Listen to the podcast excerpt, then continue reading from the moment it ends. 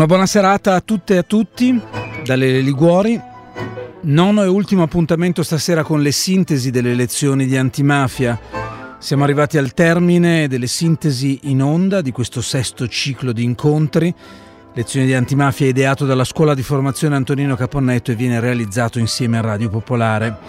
Il ciclo che si conclude stasera si intitola Giustizia, memoria, diritti e tra poco vi farò ascoltare una sintesi dell'incontro del 7 giugno scorso, un incontro che si intitolava Naufragi e soccorsi, il diritto della persona e il diritto d'asilo.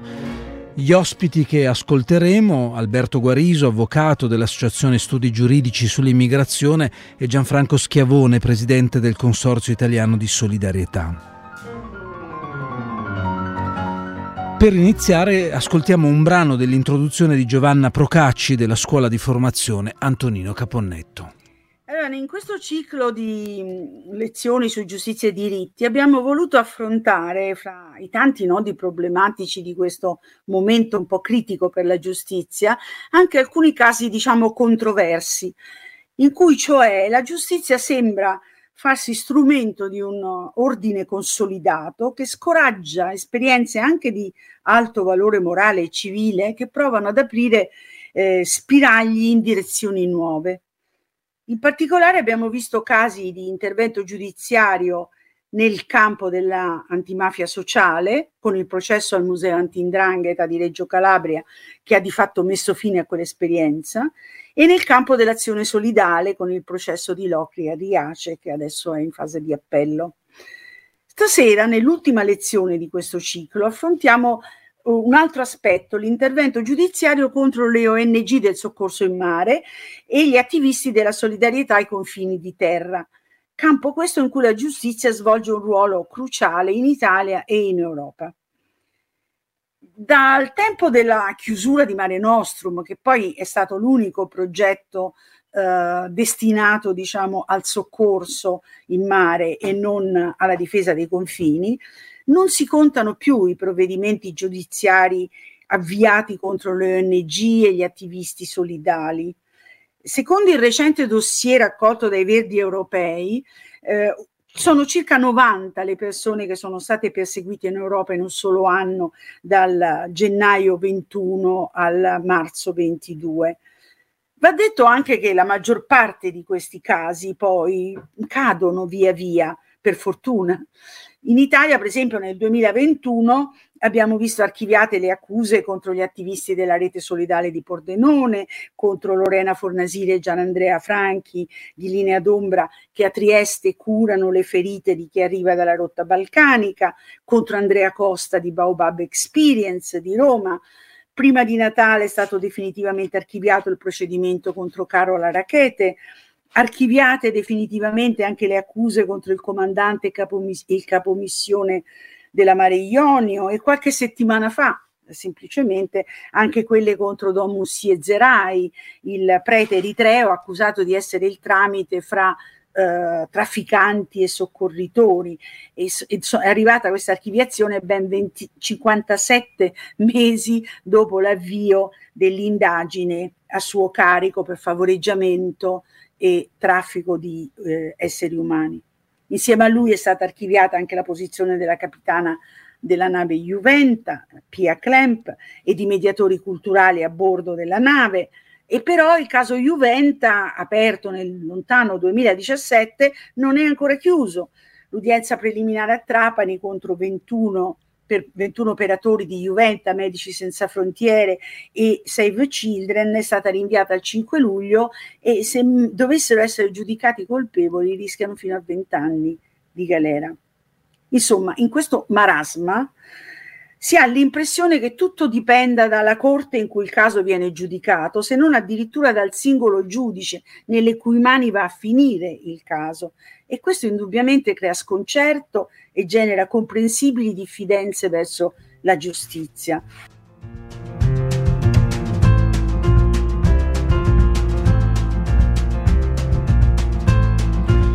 Era Giovanna Procacci della scuola di formazione Antonino Caponnetto. Ora vi faccio ascoltare il primo dei due ospiti, una parte dell'intervento di Alberto Guariso, avvocato dell'Associazione Studi Giuridici sull'Immigrazione. Guariso ci ricorda come la guerra in Ucraina stia mettendo in evidenza una contraddizione forte su questi temi. Da un lato afferma la supremazia del concetto di confine, valido sia per l'aggressore che per l'aggredito, e dall'altro prevede il suo superamento quando quel confine viene oltrepassato per accordare protezione e tutela a chi scappa dalla guerra. E allora la parola va ad Alberto Guariso. Eh, la vicenda ucraina, eh, con, i suoi drammatici, con i suoi drammatici risvolti, ha a mio avviso un po' questa contraddizione che mentre ci ha riportato una dimensione veramente, molti l'hanno osservato, ancestrale del conflitto, l'idea di conquistare il territorio proprio fisicamente coi i carri armati per spostare di qualche chilometro il confine come il, il luogo dove si esercita il potere dello Stato e il potere sulle persone. Quindi una dimensione che davvero ci riporta alle dimensioni più tradizionali della guerra, e che quindi sembrava riportarci in auge proprio l'apoteosi del confine. Quello che conta è il confine dello Stato come anche, se vogliamo, come luogo di difesa, di garanzia dell'autonomia, oppure come luogo di offesa perché lo voglio spostare, ma il confine è veramente il luogo ineliminabile e, e che, come dire, regolatore della convivenza umana. E beh, però ci saremmo tutti accordi che paradossalmente nel momento in cui c'è questo, si lancia questo messaggio, paradossalmente invece il confine ha, in questa apoteosi ha subito invece la sua, eh, ha dimostrato la sua cedevolezza, cioè ci sono diritti fondamentali a fronte dei quali il confine non conta e ci sono diritti fondamentali a fronte dei quali quel confine si può passare e quella sbarra deve essere alzata a tutela dell'obbligo di protezione. Voi direte, non c'era bisogno della guerra, lo ricordava benissimo Giovanna prima, c'è già l'articolo 10,3 della Costituzione che ci dice chiunque nel suo paese di origine non può esercitare le libertà e i diritti fondamentali garantiti dalla Costituzione, quindi prima di tutto il diritto di vivere, di avere una possibilità di sopravvivere, di avere, di avere un futuro, di avere anche dei diritti sociali minimi chi non può fare quello nel suo paese d'origine deve poter entrare e riflettiamo anche un attimo su questo punto, deve poter entrare nel senso che ha diritto di chiedere, cioè il diritto garantito dal corrispondente all'obbligo di protezione è il diritto di chiedere. Poi ogni domanda avrà un suo svolgimento, avrà una sua possibilità di esame, avrà una sua possibilità di valutazione, ma se io voglio chiedere devo potermi presentare al confine e poter esercitare il diritto di chiedere di essere protetto. Bene, in questa vicenda persino, come dire, le complicazioni che dopo meglio di me ci spiegherà Gianfranco, collegate al presentare domanda, al, consig- al, fatto che venga esaminata, al fatto che abbia degli strumenti giudiziari per reagire se mi viene respinta, eccetera, cadono e il mio diritto di protezione emerge come diritto fondamentale. Si entra, adesso non entro sul fatto che poi non tutto sta funzionando, ci sono ostacoli pratici anche, ma mi interessa il ragionamento di diritto. Si entra e si entra liberamente, si entra per il solo fatto che si ha diritto a una protezione da una situazione drammatica. E lì è, quello che è scattato per, fare, per far scattare appunto questo riconoscimento che la sbarra in alcune situazioni deve sempre comunque restare alzata, senza se e senza ma, si direbbe con una formula tradizionale, come sapete deriva da una questione, da una norma giuridica, dal fatto che per la prima volta l'Europa ha dato applicazione a quella direttiva 55 del 2001, del 2001 che ha un nome pessimo, eh, regola il caso di afflusso massiccio di profughi, di sfollati, scusate, afflusso massiccio di sfollati, che davvero in italiano è davvero brutto perché ci, ci, ci, ci richiama anche lo, lo, sfollato e non il bisognoso di protezione, eh, l'afflusso massiccio. Vabbè, lasciamo perdere.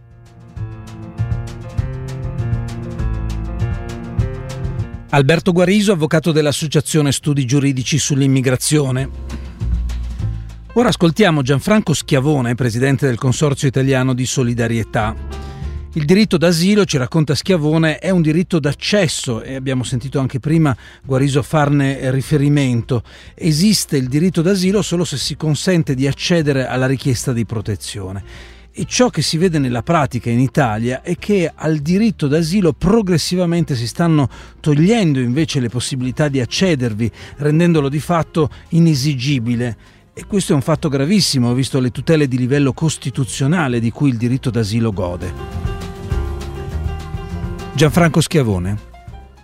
Mi fermo che è già un'immensa questione appunto sul diritto di accesso quando si incontra la giurisdizione dello Stato nel quale si intende chiedere protezione, cioè alla frontiera, nelle acque territoriali, nelle aree di transito e ovviamente nel territorio. Non ci possono essere dubbi mh, eh, e non ci sono dubbi interpretativi appunto nel diritto del, dell'Unione Europea, ovviamente non nel diritto italiano, ma che tra l'altro appunto ben irrobustito anzi dalla, dalla Costituzione, dall'articolo 10 della Costituzione, ma neanche nel diritto europeo, a volte più diciamo, debole sotto certi profili, che il diritto d'asilo è un diritto d'accesso che deve essere esercitabile appunto alla frontiera dell'Unione, di un paese dell'Unione Europea.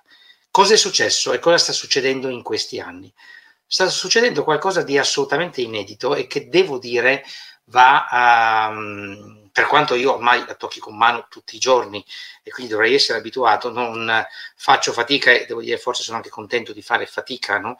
ad abituarmi a uno scenario completamente diverso, nel quale noi eh, complessivamente, devo dire, stiamo erodendo a, a, tal punto questo diritto da renderlo eh, difficilmente esigibile e forse addirittura sostanzialmente a toglierlo. Non a toglierlo ovviamente dal punto di vista formale, ma a toglierlo dal punto di vista sostanziale. A cosa faccio riferimento? Faccio riferimento al fatto che eh, non al, non al, fatto che esistono respingimenti, che esistono abusi, che esistono procedure illegali, eh, che esistono situazioni per l'appunto eh, di ehm, atti appunto illegali che hanno impedito ai richiedenti asilo di entrare nel, nell'Unione Europea, perché questo eh, fa parte, per così dire, purtroppo, no, di fenomeni che sono entro certi limiti eh, non eh, appunto no, ineliminabili. L'abuso è ineliminabile entro certi limiti. Parlo di qualcosa di molto più profondo e molto più grave, e cioè che l'abuso è diventato sistematico. La documentazione, diciamo, sulla, sugli abusi alle frontiere esterne e anche a quelle interne, adesso vedremo perché anche quelle interne dell'Unione Europea, e mh, ster- la documentazione è sterminata. E parlo di eh, abusi nel senso di, eh, oltre ai respingimenti in mare, che però appunto li facciamo per procura, come spiegava bene Alberto, cioè li facciamo fare fornendo mh, hm, risorse alla, alla, Libia e ad altri paesi per, farle, per farli, in realtà abbiamo prove schiaccianti, documentate, ripeto, in una ormai enorme mole diciamo, di documenti, che però non producono effetti. Qua cominciamo a capire, ad andare vicino al cuore del problema, no? non producono effetti rilevanti diciamo, nei, nei cambiamenti ancora. Eh, dicevo, documentazione enorme che, che prova che alle frontiere dell'Unione Europea ormai i respingimenti non sono considerati fatti che possono occasionalmente succedere, ma sono fatti sistematici. E eh, qui richiamo diciamo, una, un libro eh, che è di, di, recentissima pubblicazione, non per fare la pubblicità a qualcosa di specifico, ma perché è veramente interessante e credo che investa appunto chi, chi, vuole, chi, chi vuole, approfondire questi temi lo, lo, possa trovare molto molto significativo. Un libro uscito in questi giorni in libreria per le edizioni Altra Economia, la nota rivista, no, no, noto mensile, eh, a cura del direttore di Alta Economia Duccio Facchini e del giornalista Luca Rondi e poi però all'interno in realtà loro sono i curatori del volume e ci sono eh, contributi di autori, di autori vari, molti sociasgi, ma non solo, e eh, su questo tema respinti le sporche frontiere d'Europa dai Balcani al Mediterraneo perché in questo libro si parla delle frontiere terrestri e anche delle frontiere marittime, si parla anche dell'Ucraina, già citata, no? della, c'è, un'analisi della vicenda de, della differenza in positivo, ma anche urticante differenza no? e, e, discriminazione rispetto alla, alla, tra, tra l'Ucraina, e, l'Ucraina e tutto il resto, si parla di Frontex, della nota e criticatissima agenzia. Insomma, comunque il libro non lo voglio spiegare, lo volevo soltanto mettere qui in copertina perché, ripeto, è una pubblicazione che in un, un volume divulgativo ma, rigoro, ma, scientificamente rigoroso illumina, illumina una, eh, dire, un cono d'ombra gigantesco ormai dell'Europa. Cioè l'Europa ha talmente sposato la linea della chiusura. Hm? E, e, della, e della, paura, della, paura, e della chiusura che ormai sta violando in maniera estesa le proprie stesse leggi, altro che spazio di libertà e giustizia, io direi spazio di violenza purtroppo ormai. Alle frontiere esterne ormai l'Europa è spazio di violenza, eh, i, i rapporti sulle violenze al confine croato-bosniaco, le violenze al confine, confine greco-turco, le violenze lungo tutti i confini della rotta balcanica sono eh, incredibili. Parliamo di numeri imponenti, decine e decine di migliaia di persone. Parliamo di pratiche che non possono essere attuate se non attraverso, se non con una linea di comando molto ampia e che arriva, diciamo, fino ai vertici, non, non riguarda certo l'ultimo agente di polizia. Parliamo di mezzi, di, mezzi, eh, di, scusate, di modalità estremamente violente che comprendono come dire, la violenza fisica, la violenza psichica la, e forme anche di tortura che sono ormai diventate insomma, abbastanza diffuse in, alcuna, in, in, in alcuni confini, cioè parliamo dell'irruzione della violenza. Il rischio che io vedo è che eh, stiamo lentamente, stiamo velocemente, non lentamente, non, sempre più velocemente trasformando eh, diritti fondamentali in concessioni. Il, le concessioni si fanno agli amici. Hm? Cui per qualche motivo è amico o ritengo sia posso, di poterlo aiutare o che mi va bene. Hm? A tutti gli altri in realtà non ci sono diritti, ci sono appunto eventuali concessioni. Per cui i regimi di trattamento di persone che hanno di fatto la stessa condizione giuridica sono sempre più diversificati, eh? in ragione di un'idea che prima ancora di essere giuridica, anzi giuridicamente è una bestemmia, chiaramente è incompatibile con l'attuale sistema, no? appunto, eh, almeno col sistema del diritto europeo, ma che forse però cambierà, forse è una premessa al suo cambiamento, è come se si stesse allenando la popolazione europea all'idea che, come dire, i diritti possono essere definitivamente differenziati.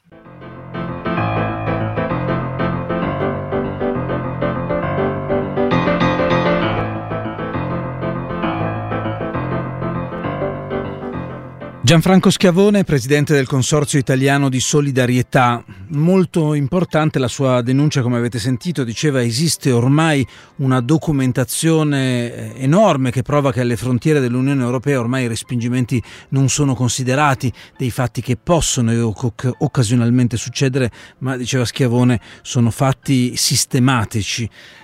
Ecco dunque che questo è un passaggio in cui si fa vedere come la negazione del diritto alla protezione e al diritto d'asilo sia in alcuni casi molto evidente. In molti casi, e come diceva poco fa Schiavone, l'irruzione della violenza si manifesta in modo non episodico ma appunto sistematico. State ascoltando Radio Popolare, la sintesi di lezioni di antimafia, il nono e ultimo incontro che eh, abbiamo avuto il 7 giugno scorso. Sentiamo a questo punto un passaggio conclusivo dell'intervento di Alberto Guariso che rafforza quelle affermazioni che abbiamo ascoltato poco fa da Gianfranco Schiavone. Effettivamente l'atteggiamento, cioè questa, questo che tu hai descritto benissimo, cioè questa eh, violenza che si sta costruendo, violenza pratica che si sta costruendo ai confini dell'Europa senza una legittimazione normativa è il dato di realtà.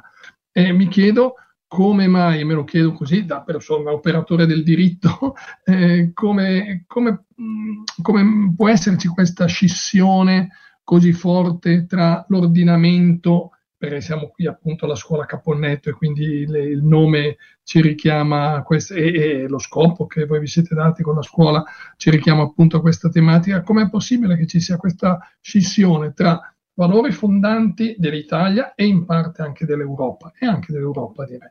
Normativa quadro che riusciamo a costruire e comportamenti pratici i quali non hanno una sanzione adeguata perché forse non c'è nell'opinione pubblica una consapevolezza adeguata del fatto che violare un diritto fondamentale della persona è una cosa che non può mai essere ammessa. Ci può essere la paura dell'invasione, del diverso, di questo e dell'altro, ma c'è quel piccolo bagaglio di diritti fondamentali sui quali non dobbiamo ammettere possibilità di deroghe. Piccolo, piccolo ma significativo bagaglio.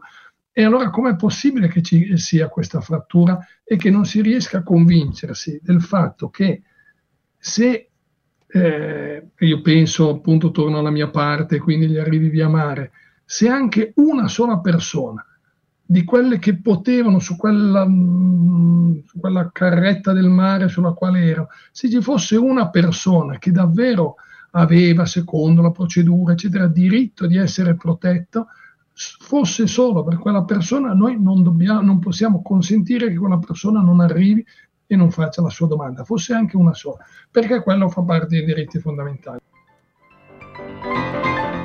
Alberto Guariso, avvocato dell'Associazione Studi Giuridici sull'Immigrazione.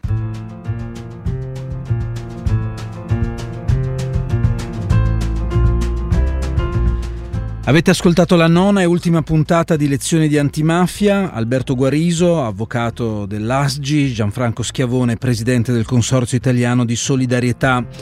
Sul sito di Radio Popolare troverete i podcast di ciascuna sintesi delle lezioni, nella stessa pagina ci sono anche tutte le lezioni dei cinque cicli passati. Sui canali YouTube della Scuola Caponnetto e di Radio Popolare ci sono invece i video delle versioni integrali. Siamo all'ultima puntata, quindi è il momento dei ringraziamenti a tutti gli ospiti e le ospiti di questo sesto ciclo di lezioni. E poi grazie alla scuola di formazione Antonino Caponnetto, al professor Nando Dalla Chiesa che è il presidente della scuola, e grazie anche a tutte le altre persone della scuola che hanno contribuito a realizzare questo ciclo di lezioni, Raffaella Argentieri, Nando Benigno, Pietro De Luca, Guido Fogacci, Michela Ledi, Giovanna Procacci, Simona Ravera, Sabrina Riccardi, Giuseppe Teri e grazie soprattutto a voi per averci seguito in questo nostro percorso per il sesto anno consecutivo. Una buona serata a tutte e a tutti. Ciao da Lille Liguori.